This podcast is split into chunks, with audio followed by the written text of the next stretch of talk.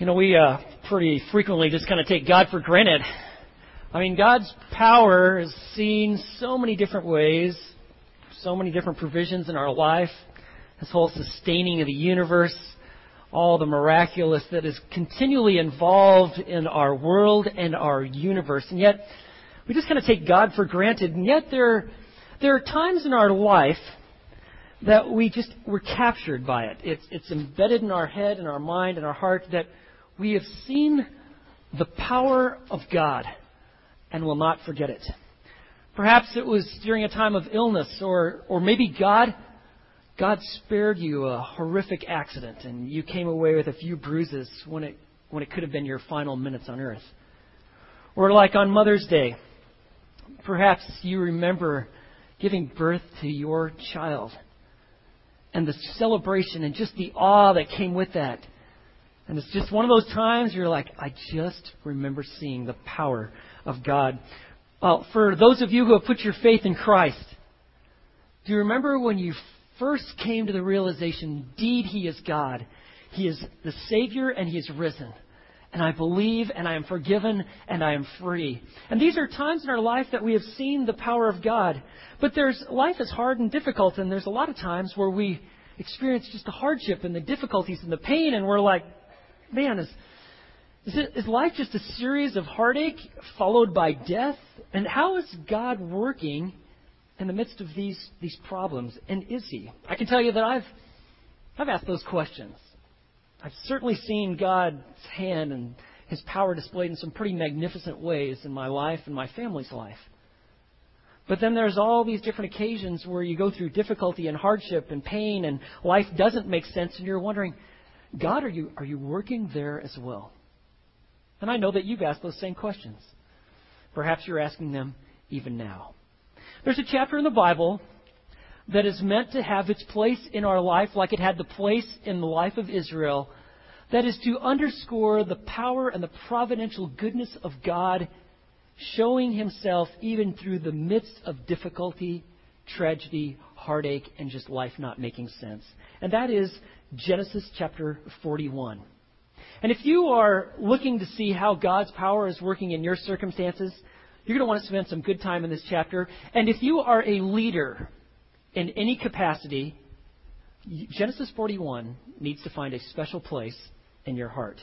You remember as we've been studying the life of Joseph that as a teenage boy, his dad set him up in the position of favoritism, kind of treated him like a prince, put on this fancy coat.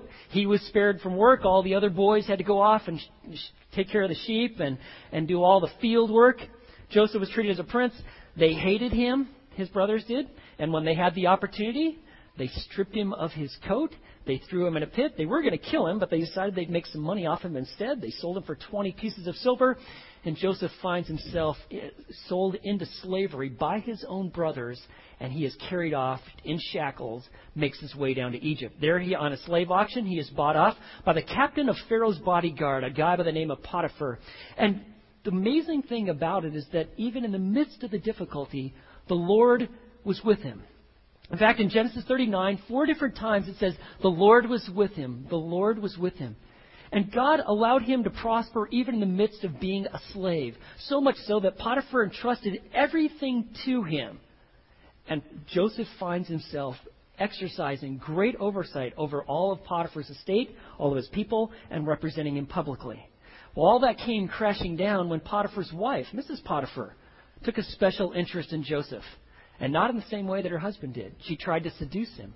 And when she couldn't, with her sexual advances, get him to succumb to what she wanted, then she one time just grabbed him by the coat and he fled. And once again, the tearing away of a garment. And he's accused of rape. And Potiphar has no choice but to throw this man in prison. I believe that Potiphar didn't think he was really guilty of trying to rape his wife, because if he did, he had killed him. That was what you did. Once you came to an ascertain, ascertain what exactly happened, the guy's guilty, you killed him. But he probably was more upset with his wife and her lying and her scheming. And so Joseph is sent off to prison. And there he is kind of languishing away for years. He's in prison. And then one day the, the doors open and two of Pharaoh's key men come in the cupbearer and the head baker. And they're there, and because God was with Joseph, even in prison, and he wasn't wrapped up in self centered bitterness, God allowed Joseph to prosper even in prison. So much so that the head prison guard said, I want you to take care of these people. And so when these boys walk in from Pharaoh's court, he takes care of them. And then one day they're completely downcast. And we saw this last week because they had this dream. They each had a separate dream and they couldn't understand it, but it demanded interpretation. And Joseph, even though dreams had gotten him in trouble before, he said, Tell it to me. And God will give you the interpretation. So he tells them, they both tell him the dream. The cupbearer tells him a dream. Joseph says, You know, your dream means that in three days Pharaoh is going to restore you to your high position as advisor and the cupbearer, the one who brings the cup to Pharaoh's lips. On the other hand, for the head baker, life isn't going to turn out so well. And in three days, you're going to find out, and you will die. And it happened exactly the way God had said. And Joseph was thinking, now is my time. I'm getting out. Finally, because I told the cupbearer, remember me, show me a loving kindness. And certainly after doing this, in the presence of Pharaoh, he would be able to get Joseph out. But if you look at 41, chapter 41, verse 1, now it happened at the end of full, two full years. After two years, the cupbearer completely forgets Joseph. And yet Joseph faithfully serves. Now, we find here in chapter 41 that at the end of two full years, Joseph has given up hope that the cupbearer is ever going to follow through on what he asked. At the end of two full years, Pharaoh had a dream. Now, Pharaoh is the is like the emperor of Egypt. He is the great king. The word Pharaoh, it actually means it's the great house. And it didn't actually refer to the king himself, it referred to where he lived, but because he lived in such a palace, the ruler that lived in the palace was just referred to as Pharaoh. Pharaoh himself was considered a god. He was he was considered to be the personification of the god Horus, part of the sun god cult. He was represented by a falcon. You can see that in all the Egyptian artwork.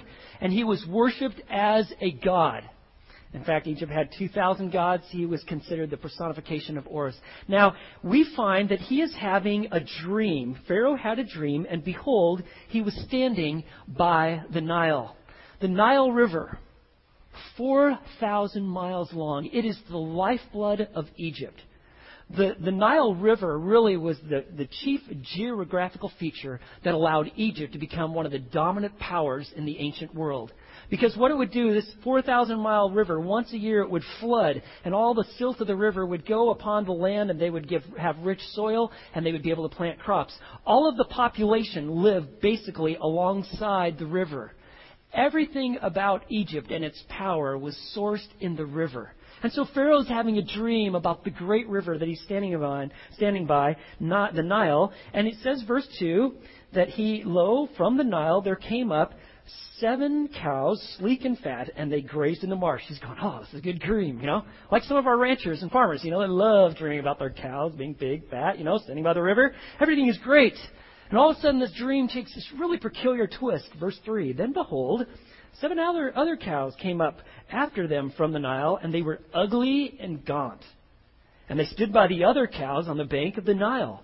And the ugly and gaunt cows ate up the seven sleek and fat cows. Whoa, you know, wait a second here. Cows eat grass, they don't eat other, eat other you know, and he's like, and he's so startled and so uh, start, um, alarmed by this, what he's seeing, that he awakes.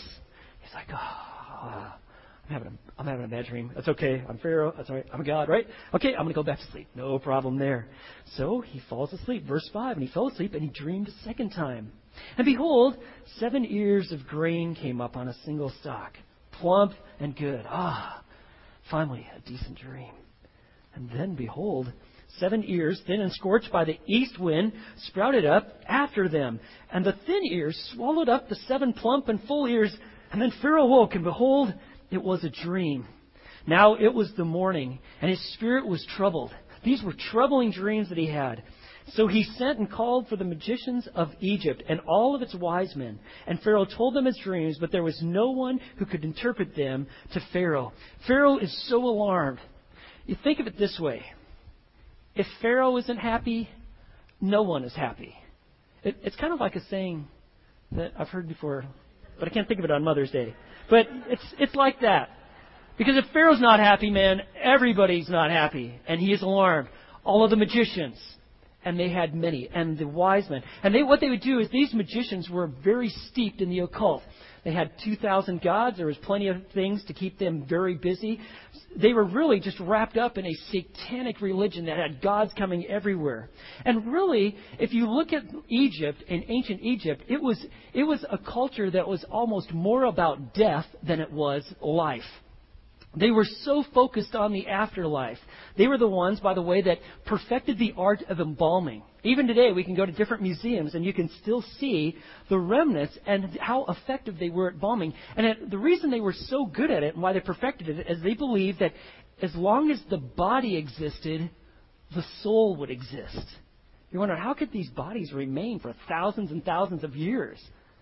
It's because they had perfected the art of embalming. And they had wise men, and these guys were astute. For instance, they're the ones that developed the solar calendar with 365 and a quarter days. They came up with that. Whoa. They were smart. They developed medicines. They were sophisticated. They developed the art of warfare. They trained horses. They were the ones that really fully developed the use of chariots. They knew the art of war. And yet this culture is just trapped in all these superstitions. It's shackled by it. And Pharaoh's alarmed. And so he gets his wise guys and he gets his, his magicians, his occult people, these spiritists. And he says, I want to know what these dreams mean because they are consuming me and bothering me. And so they're trying to come up with all their stuff. I don't know. They're burning incense. They're writing things.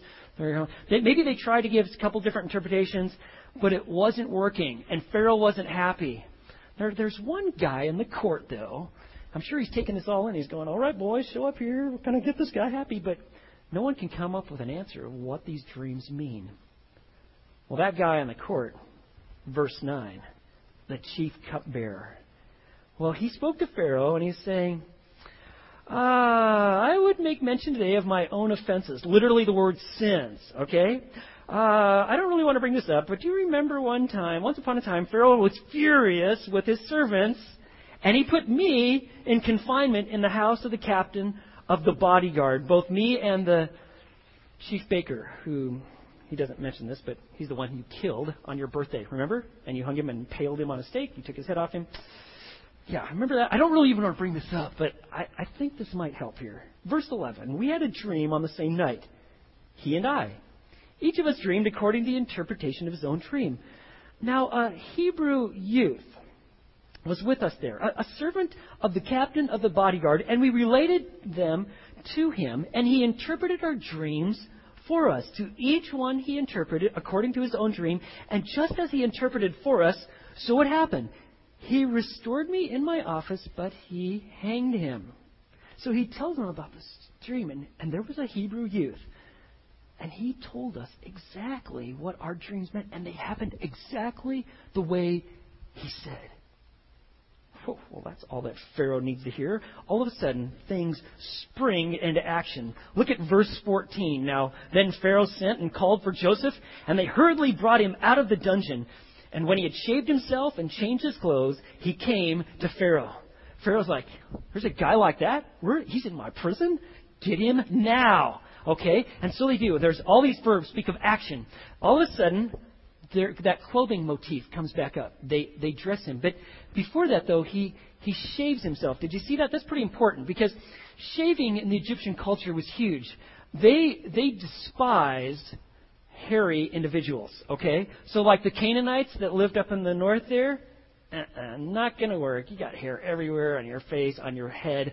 Not going to work. The Egyptians prided themselves in shaving their not only their face, but they'd shave their hair. They shaved all the hair off their body. Okay, so the first triathletes right there in Egypt. All right, they're shaving all their hair. And but there, this is the kind of the unique thing though. They would wear wigs though made of human hair. Okay, so I don't get it. Okay, wigs have been around for a long time, but they would shave all their head like I need some hair. I'm not looking very good here, and they'd get, they'd get a wig on, you know, and they put that on there. You know, if you I know some of you are trying to help me understand this sort of thing. I want you to think of our men's retreats and think of like John Schultz, okay? All right, you know how he his head's all shaved and he's looking so sleek and good, and then he and then he shows up at the retreat and he's got this, you know, he's, he's sporting this wig, okay? That's kind of what it looked like, only totally different out there in Egypt, all right? All right, so uh, back to Egypt. Okay, this is a pretty serious situation here. He's looking good, right? All right, all right. So he, um, so what happens is Pharaoh's like, all right, get in. So Joseph, which he probably, when he was a slave and running everything for Potiphar, he probably he's he completely shaved down. But when he's in prison, he could no longer keep up appearances. So he shaves, he is he is clothed, and he is then he, he is brought to Pharaoh. And verse 15, Pharaoh said to Joseph, I have had a dream, but no one can interpret it. And I have heard it said about you that when you hear a dream, you can interpret it. I hear that there's something special and unique about you. You got power. You got wisdom. You got insight. But I want you to see how Joseph responds. Joseph then answered Pharaoh, saying, It is not in me. Me? I'm not. I can't do that. He's thinking no man can do that. But he says, God, Elohim, the creator God, the preeminent, supreme God, not one of these hokey little gods of Egypt. Elohim, God will give Pharaoh a favorable answer, an answer that will give you peace or at least resolution and understanding your dreams. This isn't about me. There is nothing about me that is special other than my God.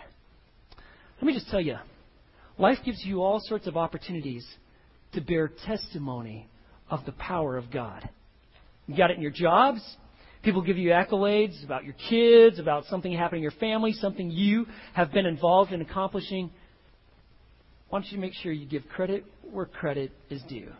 Here's Joseph prison boy, no problem. Let me tell you, it's not about me. It's all about God. God will give Pharaoh a favorable answer. And so, Pharaoh spoke to Joseph, and in verse 17 all the way through 24, he recounts that exact same dream. He actually fills in a few details. He talks about, like, you know, when those ugly cows they ate the beautiful cows that he really liked, that nothing changed in the ugly cow's appearance. You know, eating those cows didn't make him healthier or better.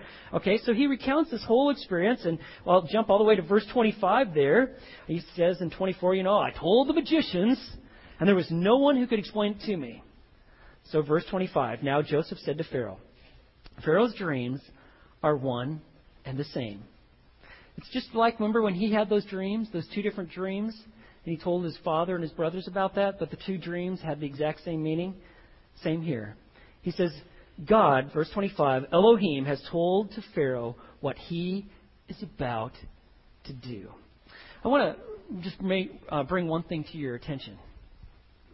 God is in control of the nations.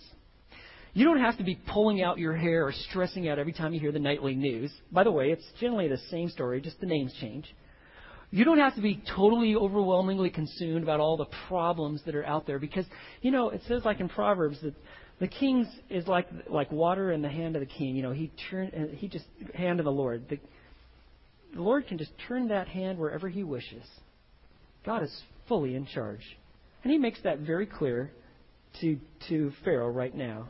He says God has told Pharaoh what he's about to do. Verse 26, those uh, those seven good cows you know what those are? Those are seven years. And the seven good years are seven years. The dreams are one and the same. The seven lean and ugly cows that came up after them are seven years. And the seven thin years, scorched by the east wind, will be seven years of famine. It is as if I've spoken to Pharaoh. God has shown to Pharaoh what he is about to do. God has shown it. And verse 29, he says, Behold, seven years of great abundance are coming in all the land of Egypt.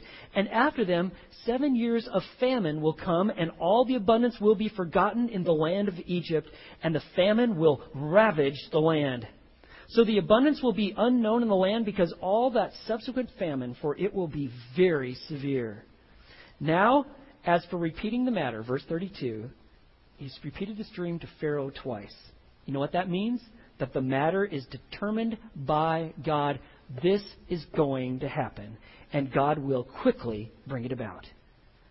Now, Joseph not only tells Pharaoh about his dreams and what they mean, But here's something really interesting. You would think he'd just like, whew, you know what? I think I think this will get me out of jail. All right, I think I've done it.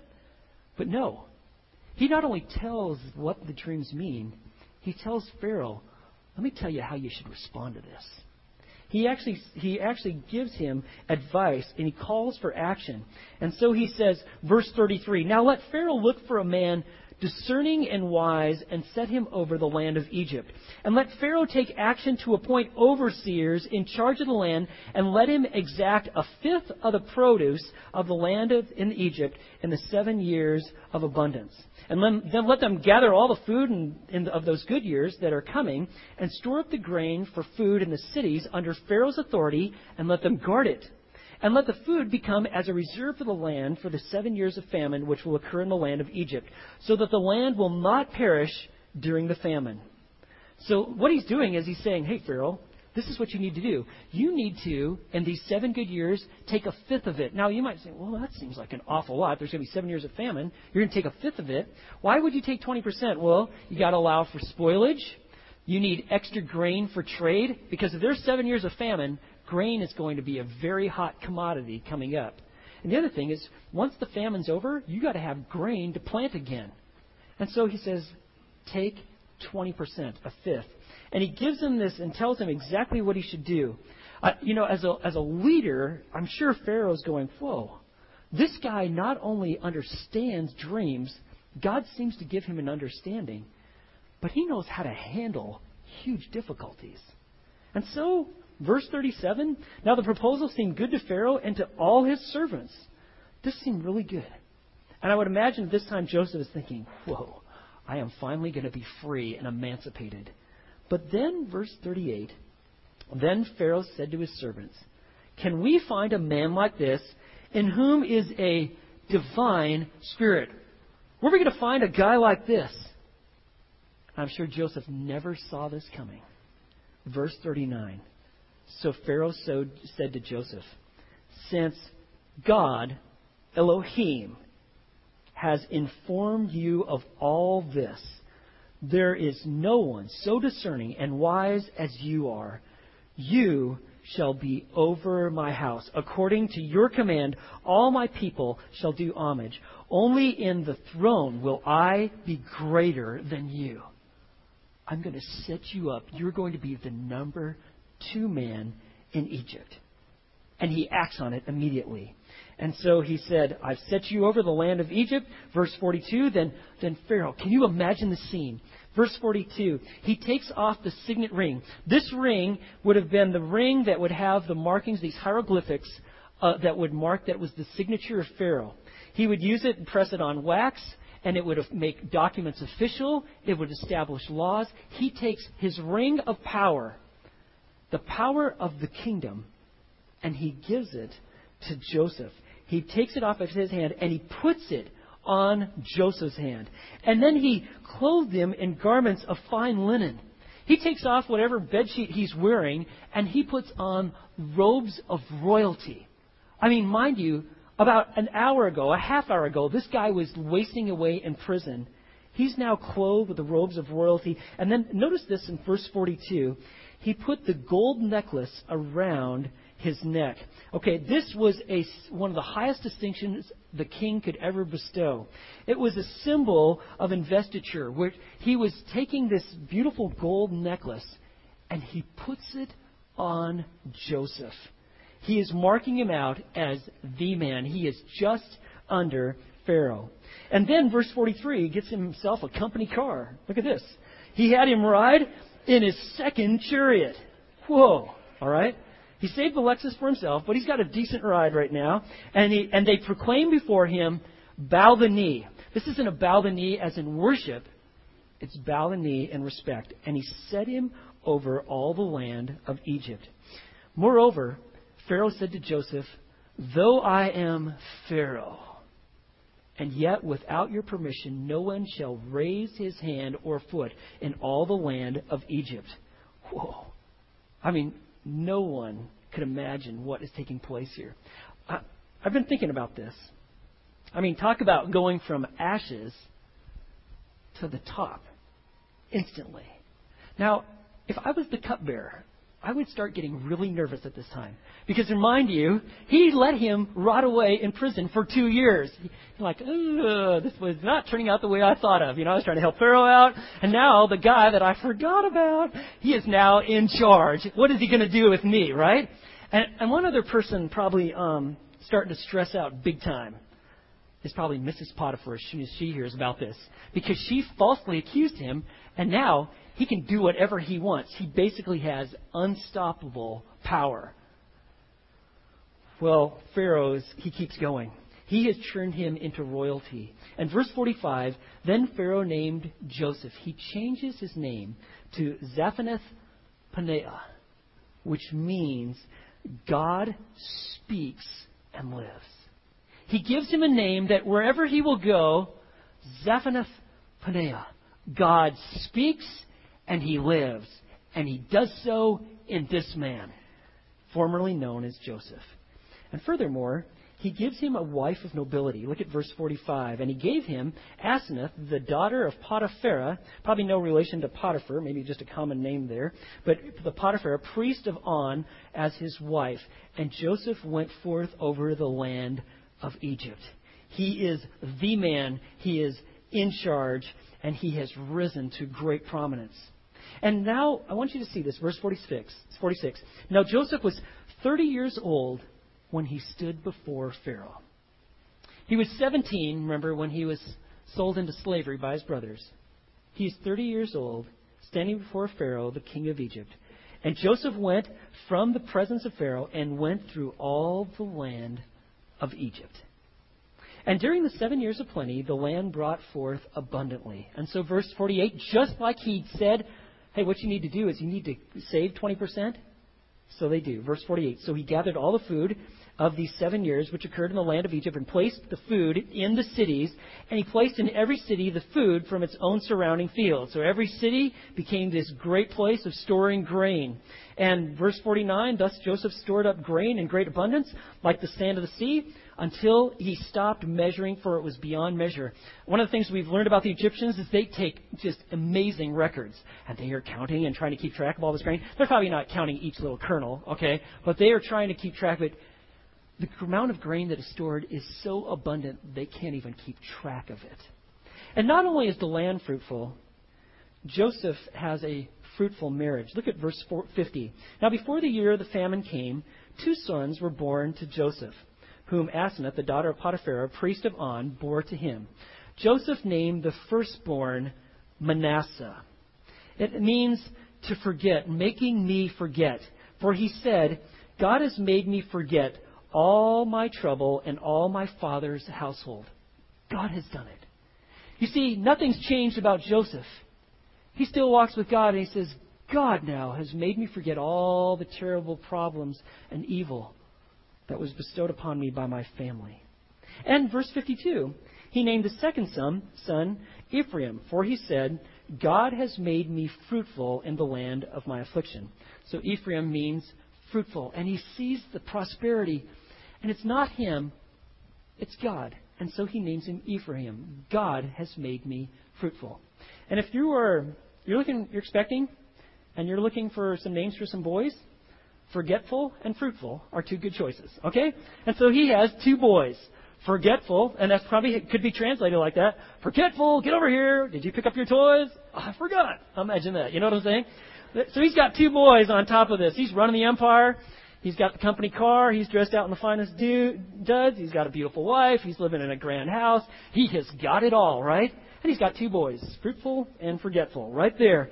Well, this verse 53 Seven years of plenty, seven years of famine. And when the seven years of plenty, which had been in the land of Egypt, came to an end, and the seven years of famine began to come, just as Joseph had said, then there were famines in all the lands, but in all the land of Egypt there was bread. And when all the land of Egypt was famished, the people cried out to Pharaoh for bread. And look what Pharaoh says. And Pharaoh said to all the Egyptians, Go to Joseph Whatever he says to you, you shall do. when the famine was spread over all the face of the earth, then Joseph opened all the storehouses and sold to the Egyptians, and the famine was severe in the land of Egypt. And the people of all the earth, did you see this? The people of all the earth came to Egypt to buy grain from Joseph, because the famine was severe in all the earth. You know, you might be looking at this and going, whoa, wow, look what Pharaoh did to Joseph you know, made him kind of like second in command, gave him all this nice stuff, gave him all sorts of power. But that would be to not see things correctly. This is not a story about Pharaoh and what a cool guy he is. This is the true story about God and how powerful he is. That he can work such a situation that a man who was a prisoner in a half hour can be a king.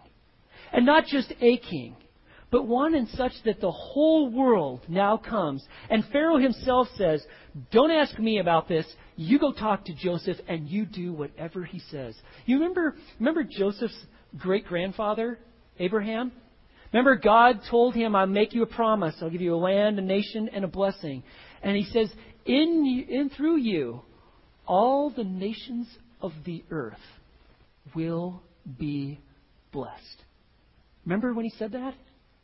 Well, that's starting to happen because now the whole world's coming to one of his great grandchildren, Joseph. And he is blessing them because he's providing them. He is bringing about a physical salvation. You know, from Abraham, there is another from that line, the Messiah. His name, Jesus. Jesus Christ. And Jesus is the bread of life. And all who hunger if you really want life, you will find it in Him. Because the full fulfillment of the promise that all the world will be blessed through you comes through the one of Jesus Christ. And so we find here this amazing chapter, chapter 41, that tells us about the power of God. But there's, there's two significant truths I want you to have fully embedded in your heart and your mind. There's something very important that we're to learn here. That God uses these, there's significant difficulties in our life to mature His people. And there's two reasons why He does that. And I, I want you to have this crystal clear in your head and your heart because this will help you and myself when we go through these periods of prolonged difficulty where life doesn't make sense. Why does God allow these major difficulties in our life like He allowed in, in Joseph's life? One, to build confidence in God. Building confidence in God. You see, the people of Israel would keep coming back to this chapter. When they thought there is no hope for us, they would remember that God is the one who can take you from prison, from being a slave, to experience kingship, freedom, redemption. And that is the same, that message is true today. God wants us to have confidence in Him.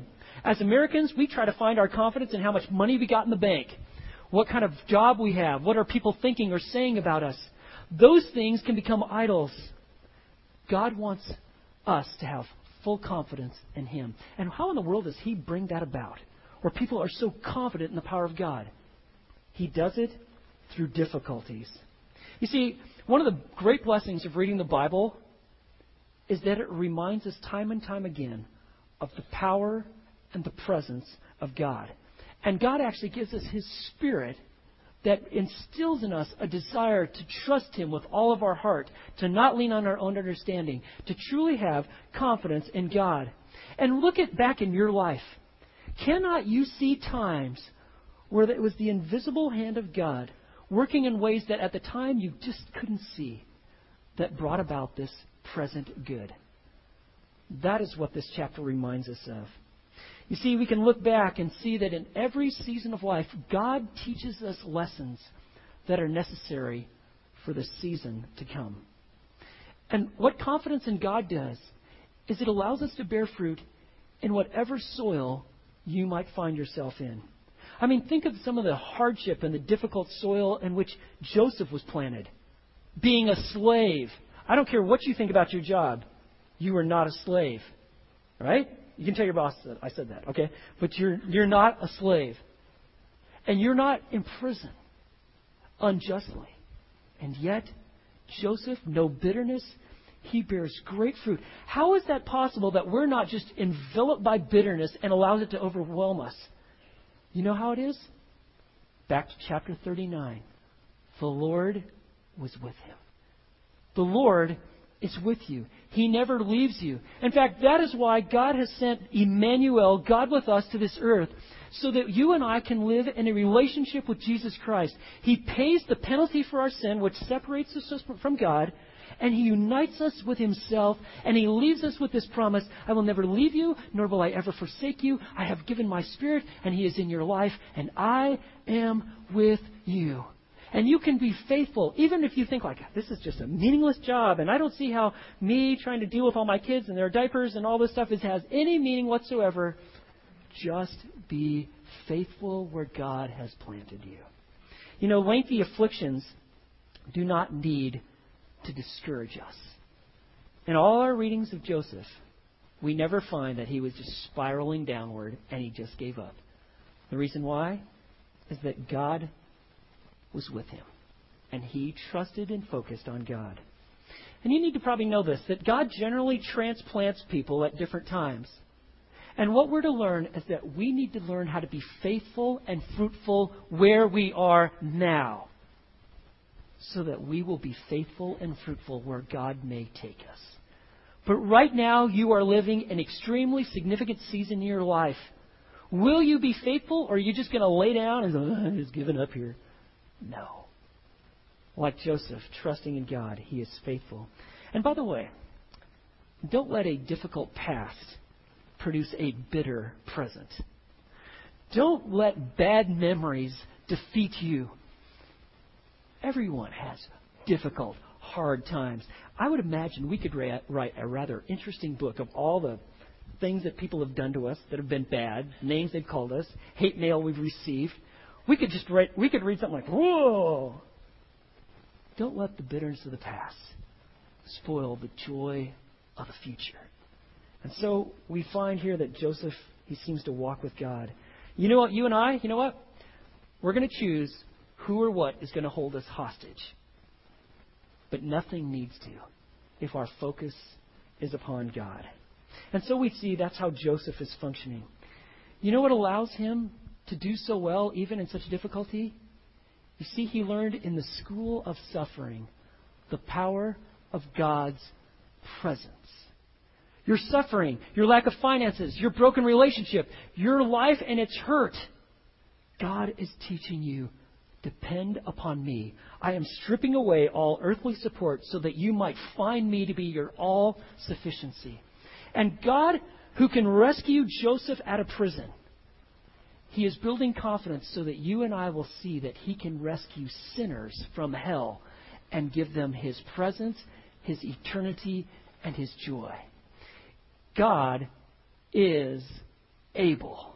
You might write that as one of the themes of the Bible. He is able. He is able to save forever those who draw near to Him. God has given Christ to free you from sin so that you can experience His life and His presence forever. That is why the call is to turn from your sin and to trust Christ as the one who's paid for your sin and is truly the present one. You know, the, the idea of confidence with God is, is something that struck me so seriously that for years now, I, my own little personal mission statement, I have confidence in God. My, my personal mission statement is to walk joyfully and confidently with God and to love and lead others in the life we have in Christ. To walk joyfully and confidently in God. God wants my confidence in Him, not in my abilities, not in anything, not in our staff, but in Him. And there's another reason why God uses difficulties to bring maturity in our people. First of all, He, he builds confidence in God. But second, you know why he uses what, what He uses difficulties for? For developing leaders for His people.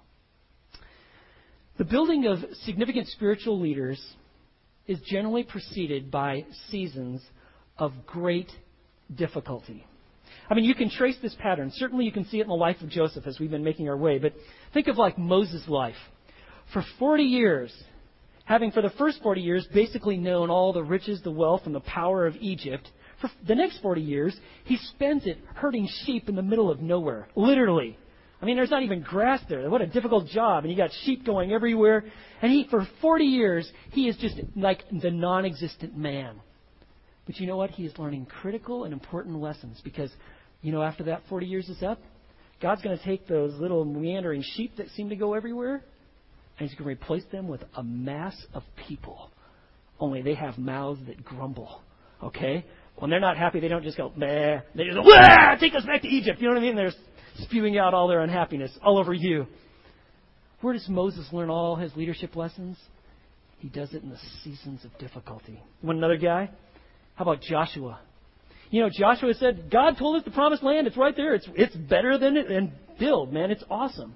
No, we're not going in there. Nope, nope, nope, nope, nope. And he has to watch all of his fellow Israelites die for 40 years. And at the same time, he serves Moses. And yet, through this whole season of difficulty, God has prepared him because guess who brings him into the promised land and takes on the Canaanites, whom God is bringing upon his judgment? It's Joshua. Joshua is God's key man. How did he develop those skills? He did it through the furnace of difficulty. You want another guy? How about David? David, very interesting guy. Guy who walks with God, serves King Saul, serves him greatly, takes on guys like Goliath. And yet King Saul chases him around like a wild animal. All the while, what's happening in David's life is that the Saul like tendencies in his life are being killed off. And David le- learns the critical lessons of leadership of a people by being persecuted by Saul. You see, our present problems prepare us for future usefulness. And it's kind of like this, guys and gals. If God is going to use you greatly, He has to break you significantly. That's, there's just no other way around it. And that's how it was for Joseph. Think of it.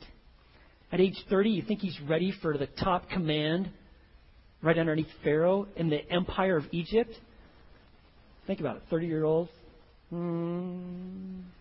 Not unless you've had some pretty serious schooling, which he's had as a slave who oversaw everything that Potiphar had, as a man in prison who could be entrusted with all the prisoners. He learned the lessons of leadership in the seasons of difficulty. And there is a period of waiting in which God creates great opportunities. And for some of you right now, you are in that period. I would just beg you, be faithful. Trust God. God provides, but He is doing a serious work in this time of difficulty. And so our question is what happens to a guy like Joseph? What happens, though, once you've come through all these difficult experiences where you get money and you get married and you get a nice house and a nice car and you've got a, a decent sized account and you can buy anything you want and you've got a lot of stock in the food industry? What happens to you? Do you, like, all of a sudden just kind of walk away and, like, become a different person? You do, and many do, unless your focus is on God. I, I tell you this.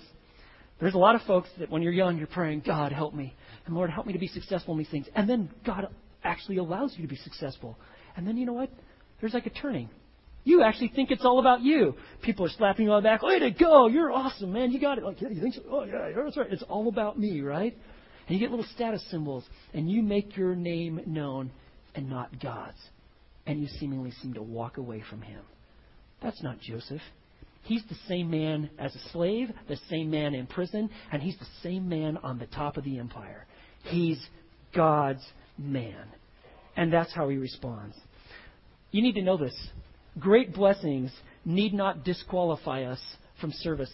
Sometimes people think that, well, you know, if, if someone has got a lot of money and they've been successful in their careers, then you know what that means? That means they're kind of they're uh, they're doing things illegally or they're kind of not really focused on God and they're all focused about money. It's not necessarily true. If you think that way, you need to know you're wrong. Because God does raise up people like Joseph. And he raises them up because they're his man in prison and in the difficulty, and they are his man when they are on the top.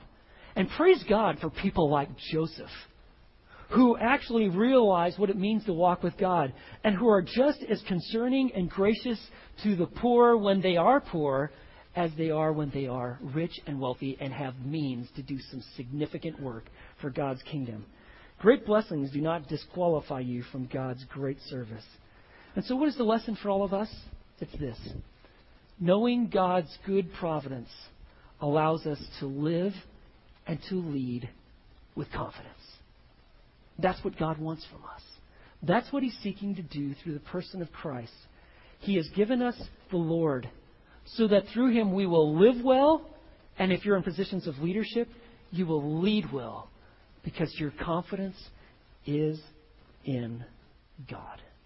Let's pray.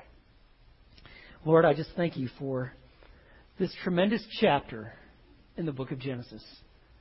A book that is meant to be foundational for all of our life. And Father, we see what amazing power you have. You can turn the heart of a king. You can turn circumstances from terrible to absolutely beyond comprehension. For you are the God who is able. And Father, for someone who has come here today who has never put their faith and trust in you, but today they really see your power. They have sensed your presence. They have heard from your word. Would they pray with me and say, Lord, I, I turn from my self centeredness and even in my situation of brokenness. I trust your Son, Jesus, who is truly able to save me from my sins and to fill my life with his presence. Lord, I am yours. Do with me as you will and accomplish your purposes in my life. And Lord, for all of us, would that be our prayer? That our confidence would not be in things that have happened or abilities you have given us. Our confidence is in you. And let it be known, Lord, that you are great among us. You are the famous one, and you are worthy of all of our praise. And we give you all the glory right now and in the weeks to come. In Jesus' name.